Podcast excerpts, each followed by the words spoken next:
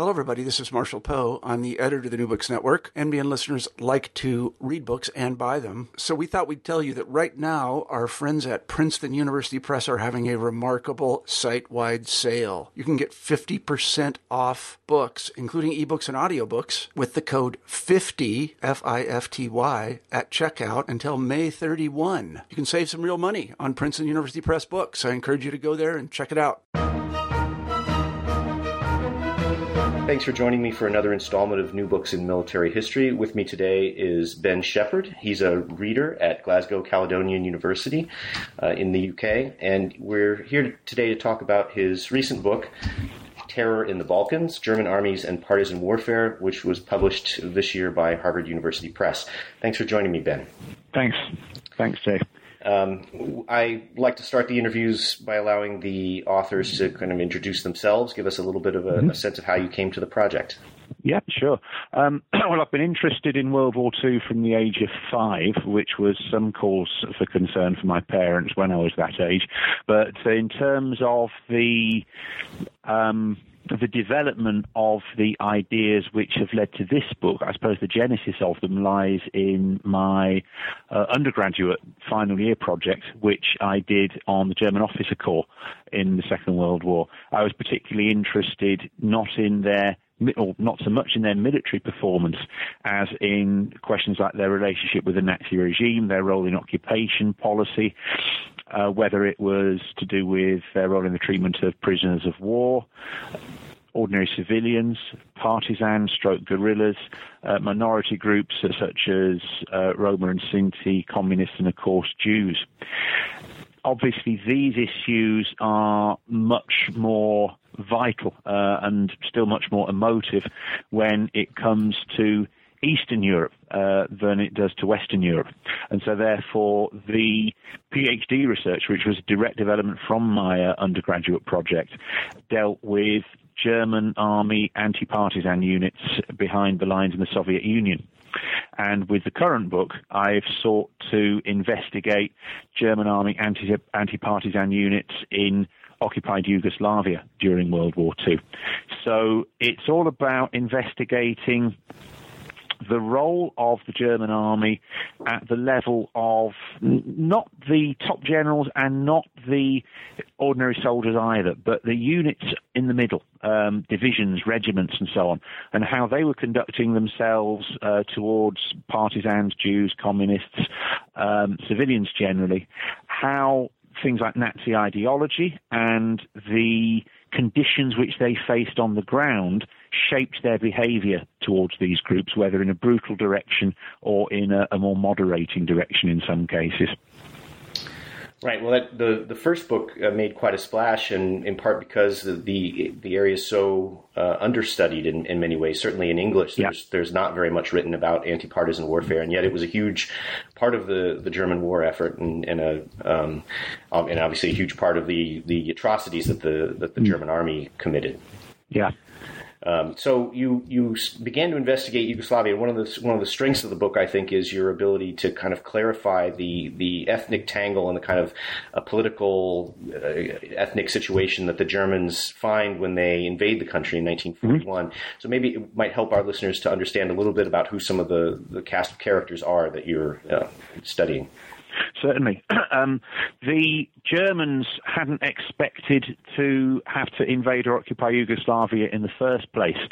Uh, they invaded the country in April 1941, but that was under very unexpected circumstances. But To cut a very long story short, they invaded Yugoslavia because Yugoslavia was supposed to be joining uh, the uh, the tripartite pact with Germany and Italy. And at the last minute, there was a coup in Yugoslavia.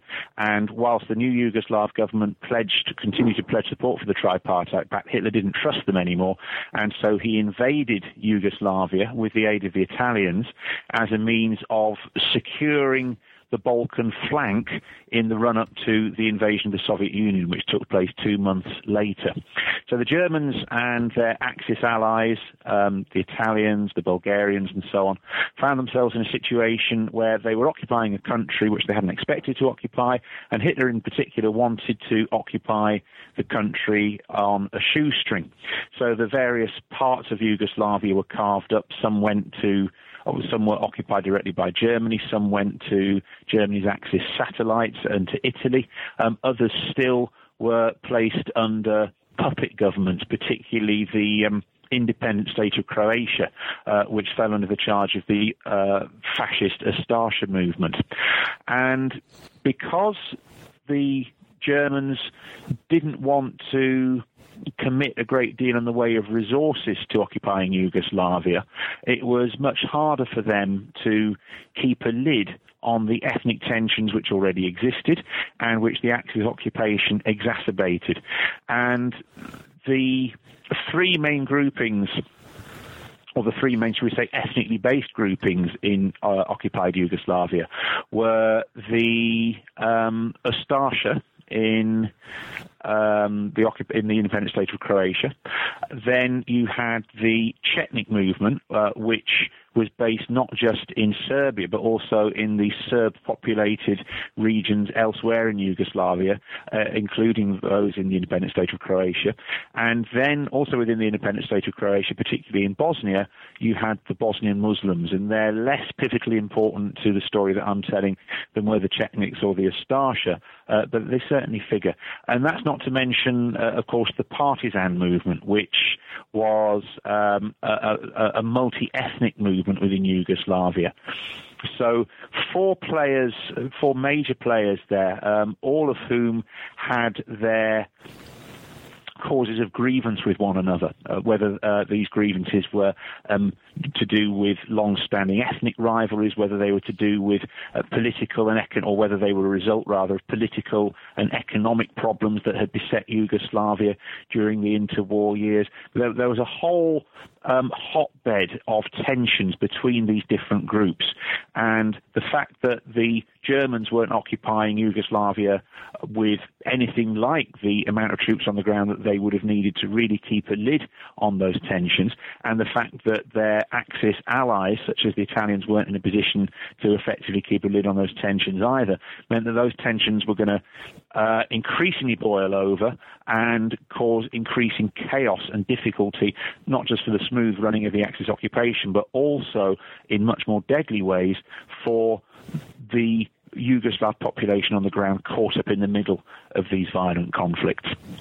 Well, you, you raise a whole host of issues there. and one uh, that I think is important to emphasize, and I think especially for uh, American audiences who maybe have different impressions of the Wehrmacht, is the, mm-hmm. the, the, that, as you emphasize, the kind of improvised and shoestring nature of of huge sections of the German war effort, not just mm. occupation, but you know you could you could kind of go on and on. Mm. That how how under resourced the Germans were really in in all kinds of important areas, and yeah. and that they carry on and uh, with these kind of projects anyway is uh, is a sign of their uh, well, I don't know. I guess I don't know what it's a sign of, but it uh, makes makes their defeat seem uh, hardly surprising in some ways. Mm, yeah, I think in a nutshell, you could argue that whilst the German army, for taking the German army specifically as, as opposed to the, the, Navy and the Air Force, uh, was extremely proficient in many ways. In other ways, it wasn't. And its overall strategy was too ambitious, far too ambitious, and it wasn't matched by the resources that it had at its disposal. Mm-hmm. And you mentioned one of the, one of the early factors that you uh, mentioned as contributing to the violence in Yugoslavia is mm. this German, the the German army's penchant uh, or desire for perfect order. And this is an mm. issue that other scholars, Isabel Hull and so forth, have, have shown us in other contexts. But how that yeah. that sort of poisoned uh, poisoned the, the, the, well for the Germans as they went in, expecting mm. it to be to be able to control it so tightly. Yes. Yeah, well, I think what you had there was a desire for perfect order, but not backed up with the resources in order to ensure it. Right, and that that contributes then to the the, the desperation of the troops that we find on the ground.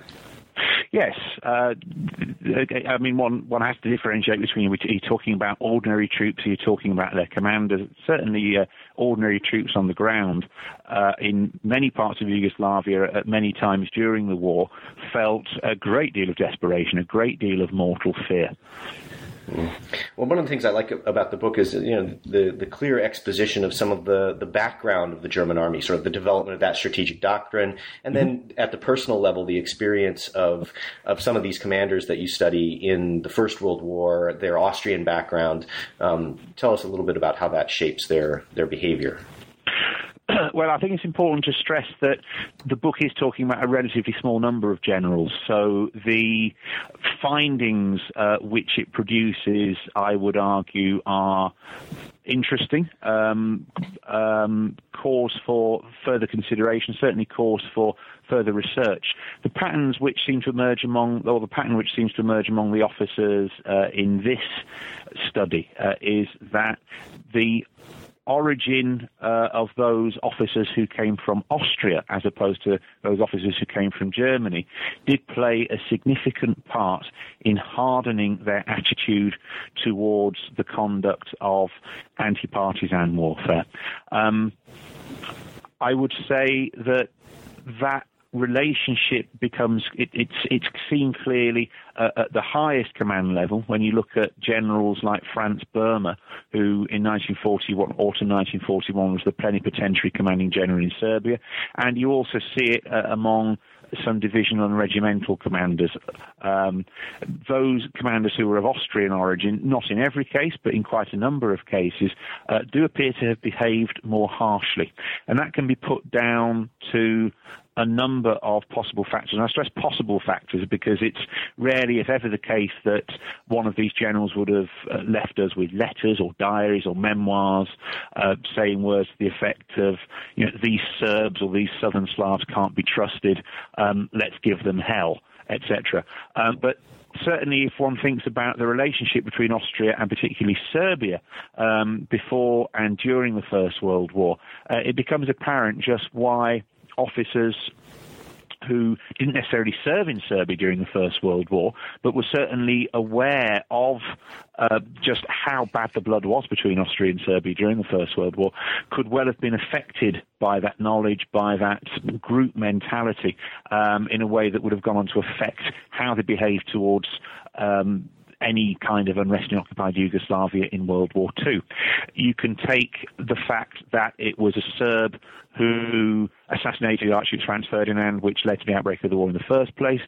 Uh, the fact that Austrian armies were humiliated serially in the field by the Serbian army in the first few months of World War One, and the only way they were able to take Serbia over in 1915 was with German help.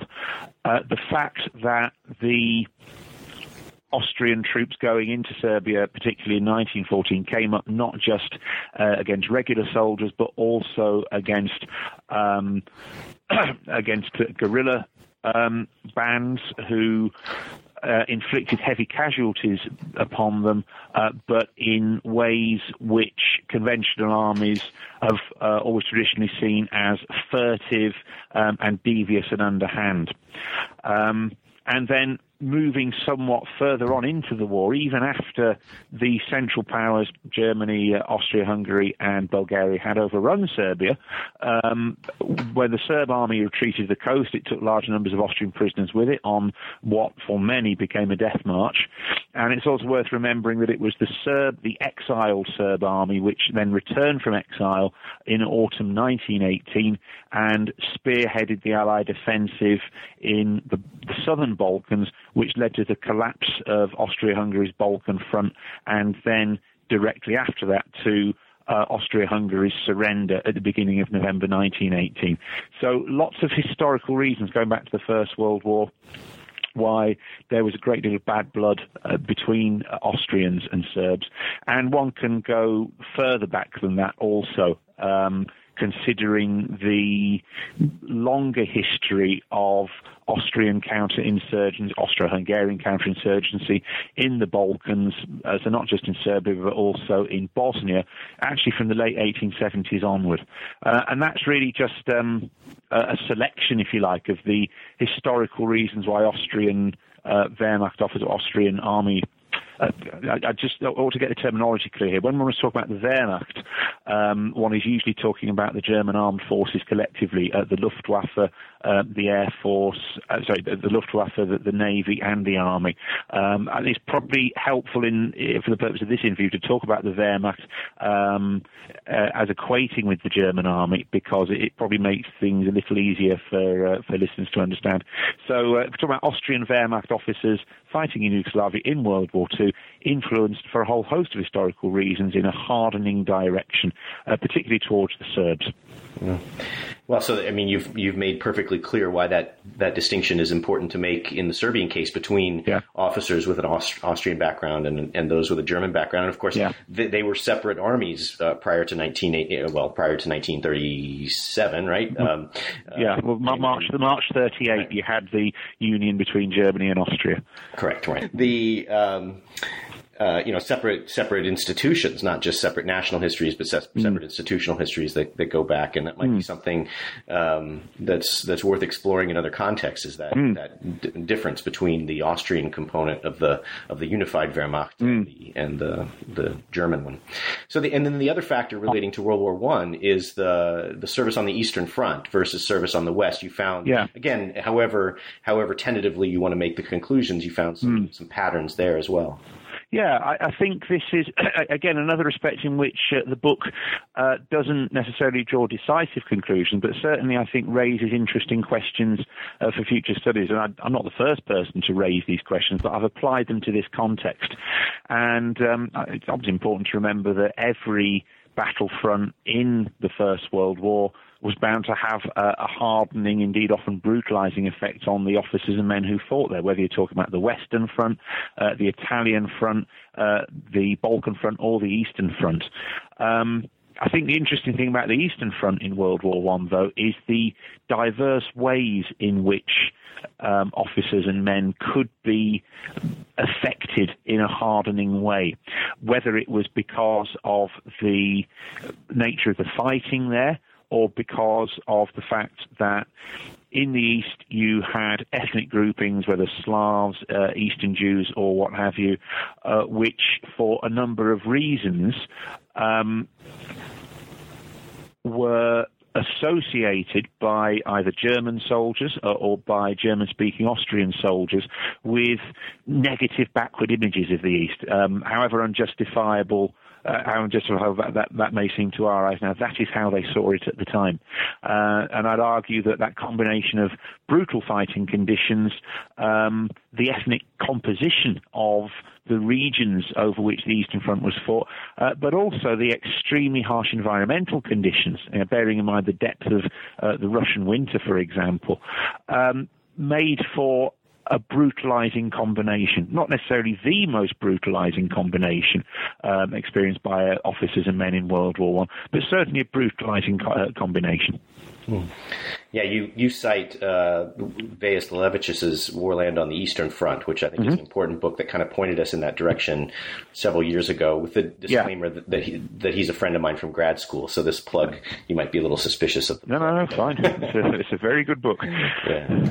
Um, so I guess you know one one more element that we can emphasize about your book is that it's it's not simply a matter of the Germans going in with their racial ideology and and mm. raping and pillaging. That you do you provide some nuance by by getting into that level of the command structure and and showing how yeah. German policy you know changes and one could say evolves um, over over the period of the of the occupation, even though it's yeah. ultimately unsuccessful. So, what do you think? Um, it's not simply a matter of personnel, but what what how do you how would you trace that evolution of of the German policies?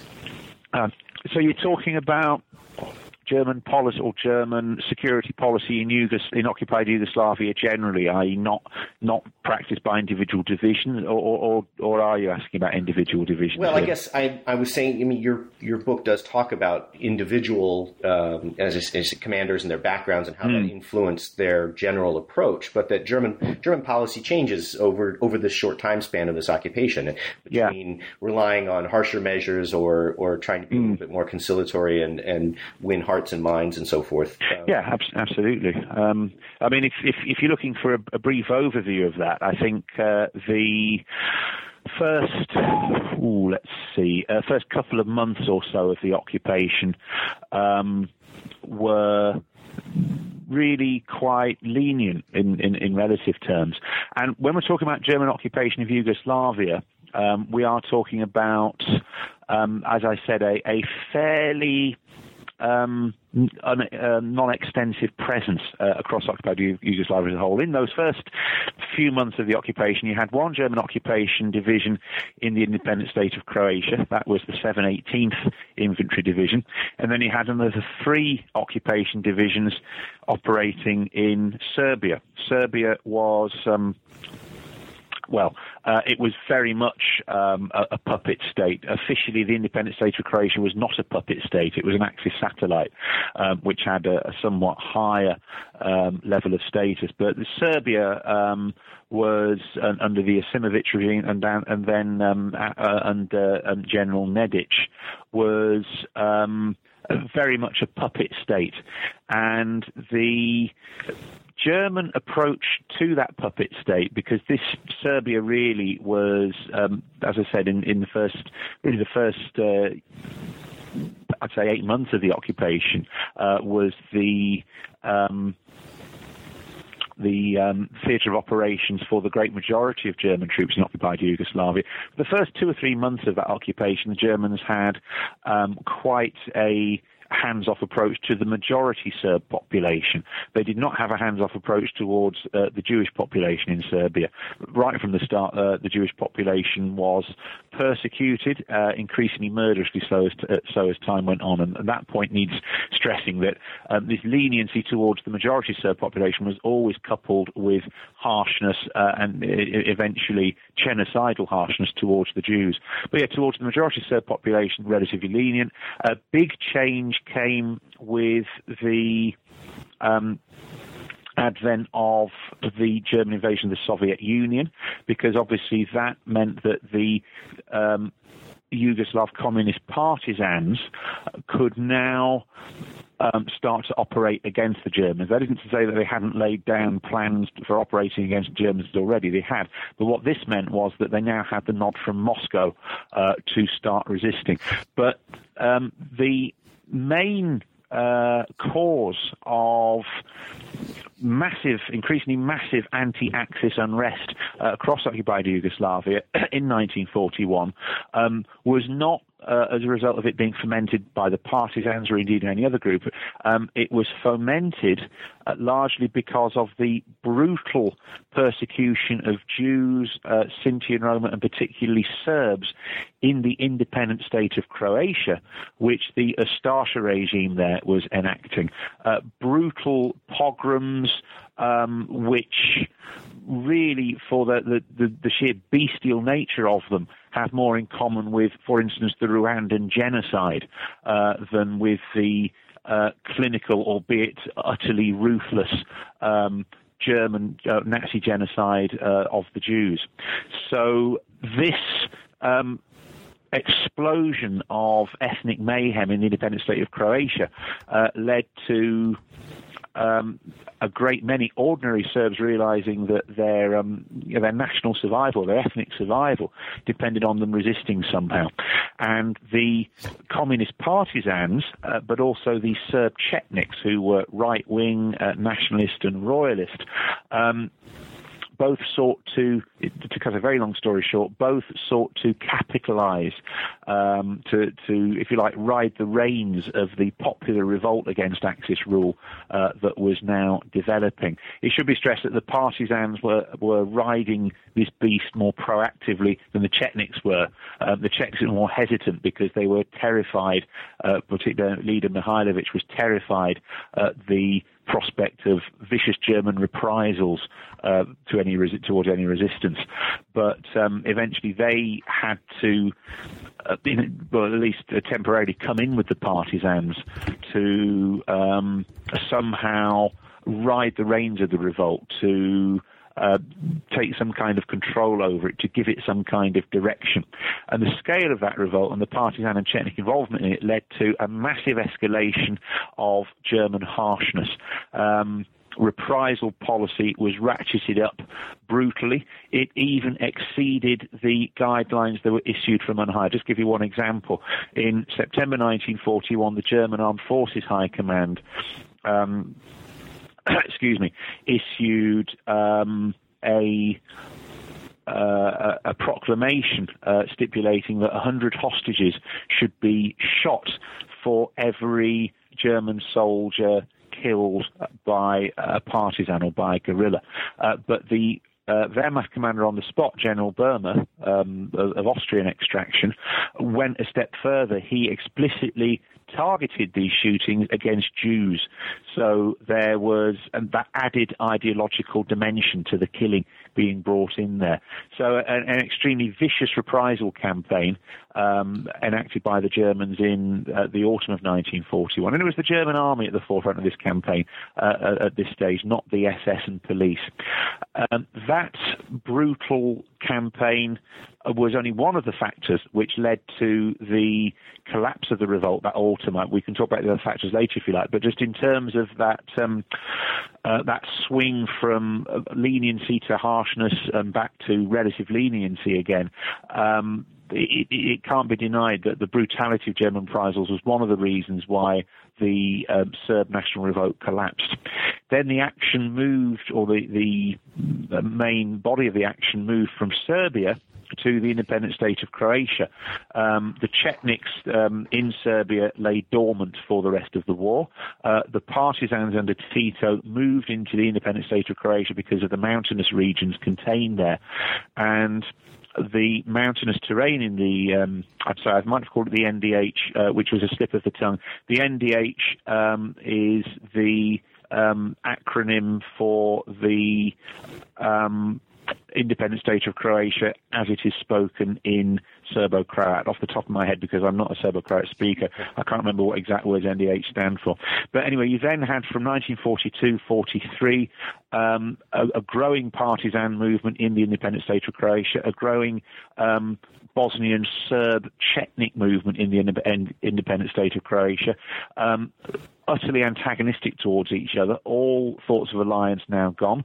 Uh, the Bosnian Muslims, to an extent, caught in the middle, but also um, involved in the interethnic violence as well. Um, atrocities and counter atrocities committed by all three of these groups against one another, although it's fair to say that the partisans learned sooner a lot sooner than the Ustasha to rein in their brutality as a means of appealing to all ethnic groupings in Yugoslavia, uh, in occupied Yugoslavia, and thereby strengthening uh, their numbers and their support. Um, and over time, uh, it became increasingly apparent that the partisans were, uh, by a considerable weight, the most troublesome of these groups towards the occupation. This led to the an influx of ever greater numbers of German troops, uh, both Wehrmacht and SS, into the independent state of Croatia, and um, a growing number of uh, extremely brutal, large scale anti partisan operations in the independent state of Croatia. What happened was, though, these brutal, large scale anti partisan operations were often interspersed with attempts at greater leniency. The difficulty was that the overriding dynamic was in a more brutal direction, so attempts at leniency to, to co opt the population, to um, declare amnesties for partisan deserters, um, in some cases to um, arranged prisoner exchanges with the partisans didn't have the lasting effects that they could have done because the um, brutal nature of the German anti-partisan operations were highly unlikely to win over popular support. Um, I've talked about this at some length, but there's just one more point it's worth making at this at this stage, which is that it's worth asking why German brutality succeeded in Serbia in 41, but not in the independent state of Croatia uh, in 42 43. Um, the reasons for that are complex, but one of the reasons it's fair to say is that by now they were facing increasingly large numbers of partisans, and the terror tactics which they had employed against the population in Serbia were actually uh, harder to enact in a more systematic way in the independent state of Croatia because of the terrain, because of the fact that large areas were falling fully under partisan control, uh, and also because the Germans just didn't have enough troops on the ground in order to back up um, the reprisals that they were carrying out with genuine, uh, decisive military blows against the partisans. So it's one thing to try and terrorize the population into submission, uh, but when it's increasingly difficult to uh, combine that terroristic campaign with general military blows against the partisans, um, then terror starts to have less of a decisive long-term effect. And there are other reasons why um, that that the brutal German uh, tactics in the independent state of Croatia weren't working, which I won't go into now because I think it would probably take too long to answer. But that's a sketch of some of the reasons, anyway. Well, I had several uh, took notes about several issues I wanted to raise, but one mm-hmm. thing that just occurred to me from your final comments is how, and I don't recall from the book, is how important was external support of the of the partisans or the Chetniks um, in, in, in enabling them or you know to uh, to defeat the Germans or to frustrate frustrate the Germans at least? Well, um, the, the book Terror in the Balkans doesn't cover the entire course of uh, the insurgency stroke counterinsurgency in Yugoslavia. It stops in spring 1943. Uh, now, prior to then, um, it is probably fair to say that external support, i.e., from the British, the Americans, the Soviets, uh, didn't have a particularly decisive effect. Things did change in 1943. Uh, the British and Americans transferred such support that they'd been giving to the Chetniks to the partisans when they realized that uh, out of all the groups uh, in, Yugos- in occupied Yugoslavia, only the partisans could be said to be um, actively working against the Axis occupation. The Chetniks were either in a dormant state or in some cases were collaborating with the Axis against the partisans. Um, and um, the support which the Allies were, were able to provide, we're, we're, talking predominantly about Western Allied support rather than Soviet support, uh, because uh, as the Allies, the Western Allies encroached upon um, the Mediterranean front of occupied Europe, uh, they were able to provide more practical help to the partisans. Uh, and that help started to manifest itself in other ways as the war in the Mediterranean turned against the Axis. Um, so it became increasingly possible for the Allies to support the partisans from the air and from the sea, especially as the Allies advanced up uh, up the Italian peninsula from autumn 1943 onward. Um, and developments of the Italian peninsula had a massive effect also. Uh, Italy's collapse in um, September 1943 uh, led to huge amounts of equipment and arms, and indeed some Italian personnel going over to the partisans. They were able to seize uh, huge amounts of equipment and weaponry uh, to their great advantage, and they were able to do this more effectively, much more effectively than the Chetniks were. So outside support had an increasingly important effect as time went by, but up until spring 43, the period that my book looks at, uh, it wasn't a major factor. Well, that discussion of the the various uh, parties involved also reminds me of a point that, that you raised earlier about the Germans mm-hmm. being um, you know entangled in these local disputes, and it it does, happens else, elsewhere other than Yugoslavia too. There's a I just read um, Holly Case's book on Transylvania, right? So the mm. the rivalry between the Romanians and the Hungarians that mm. that sort of drags the Germans unwillingly in in, in that case, I think, um, uh, into that that political territorial tangle, and Yeah. uh, it happens in Yugoslavia with much more direct, excuse me, military uh, consequences. Uh, that's an interesting phenomenon about German German expansion. The other the other thing that struck me in the book, and that I remember encountering in the art, archive too, is this this penchant for euphemism, right? Or or I don't, maybe that's not the right uh, description of it, but you know, you you give us countless examples of the Germans, um, you know, engaged in anti-partisan operations, and they you know kill hundred partisans and seize three pistols, right? You know, or Yeah. that's that's maybe an exaggeration, but the, No, it's not. Which- in, which in a lot you of cases, it's not. Yeah. they call Yeah. it, you know, bandit. You know, we we rounded up 250 bandits, including women and children, and confiscated 15 rifles or something like that. And yeah. and the the reliance on these these terminologies like bandits and partisans when the targets are clear, clearly civilians, or in many cases Jews. Uh, if you look at, the, at the Eastern Front, uh, Yeah. uh, is a and and I even remember seeing it on documents that are clearly secret, right? So it's not like this is a, a press release. This is uh this is communication between people who who clearly know what's up, um, but they rely on these euphemisms.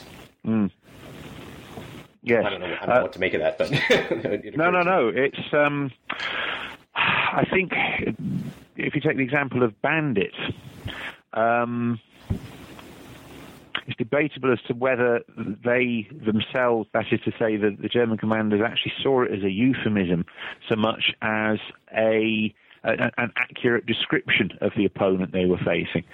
Um, it, what's one of the things that's interesting about the use of the word bandit is that Heinrich Himmler, in I think May 1942, I could be wrong, but I think May 1942, made it compulsory uh, terminology to be used in reports on anti-partisan warfare. You know, they were to be referred to as bandits, but there are cases which. Um, I refer to in Terror in the Balkans of German army uh, Wehrmacht commanders um, using such terminology earlier than Himmler did, uh, in the first few weeks of the campaign. And you could argue that that is a legacy of Right.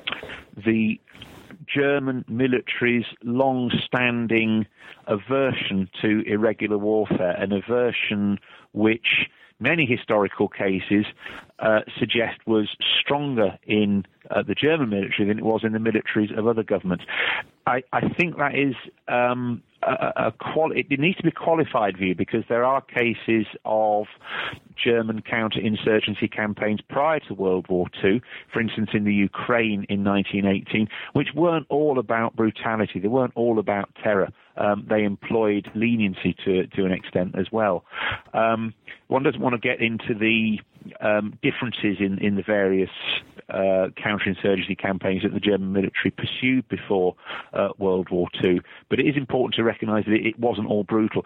Certainly, what can be claimed, though, is that a lot of it was brutal, and it was that brutal tradition that was invoked, and not these more moderate traditions that were invoked by the commanders on the spot in Yugoslavia, uh, certainly in 1941 and, and to a, a very great extent in 42 and 43 as well.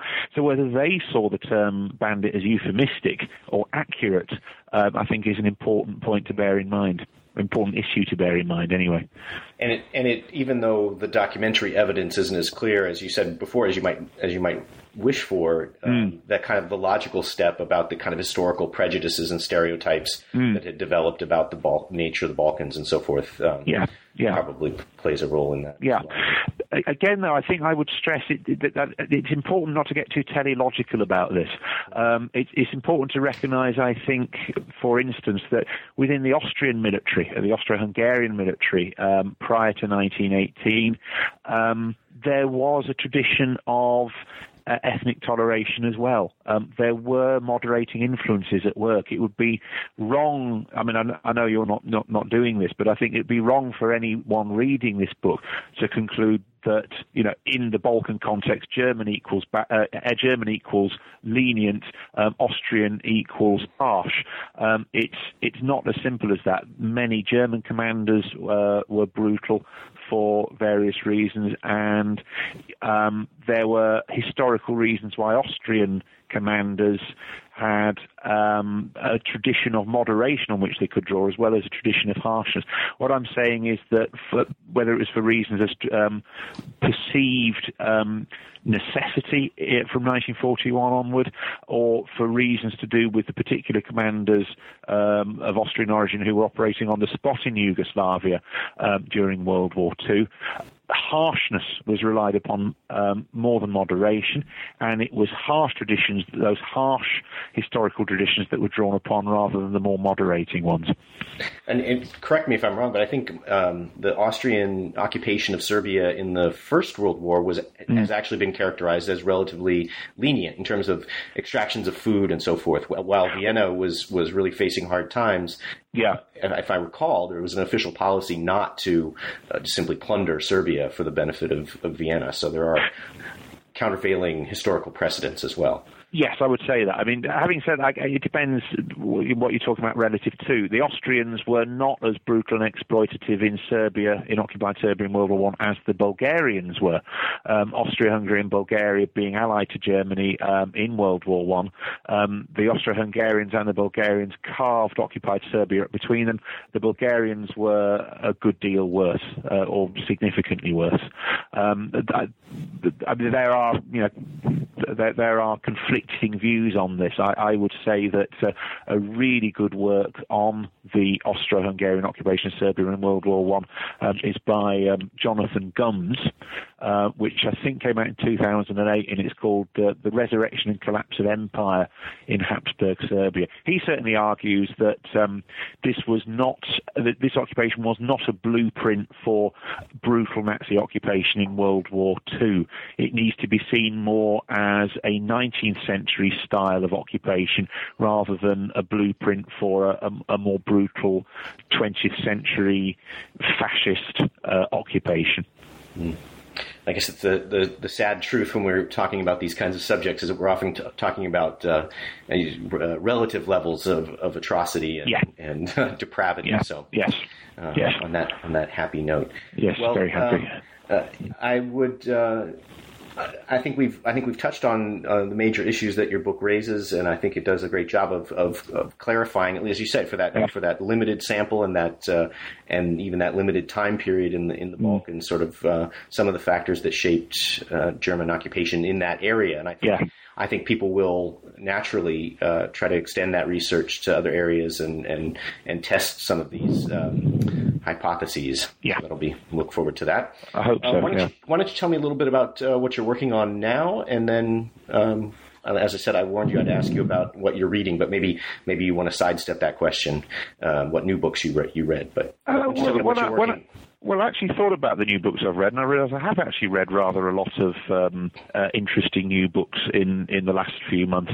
Um, when I um, um w- was initially asked by you to um, reflect on the um, new works that I have read, I- have read fewer new works in the last few months than in previous periods, partly because the book I am now working on is going to be uh, a general history of the German army uh, under the Third Reich um, particularly during World War II.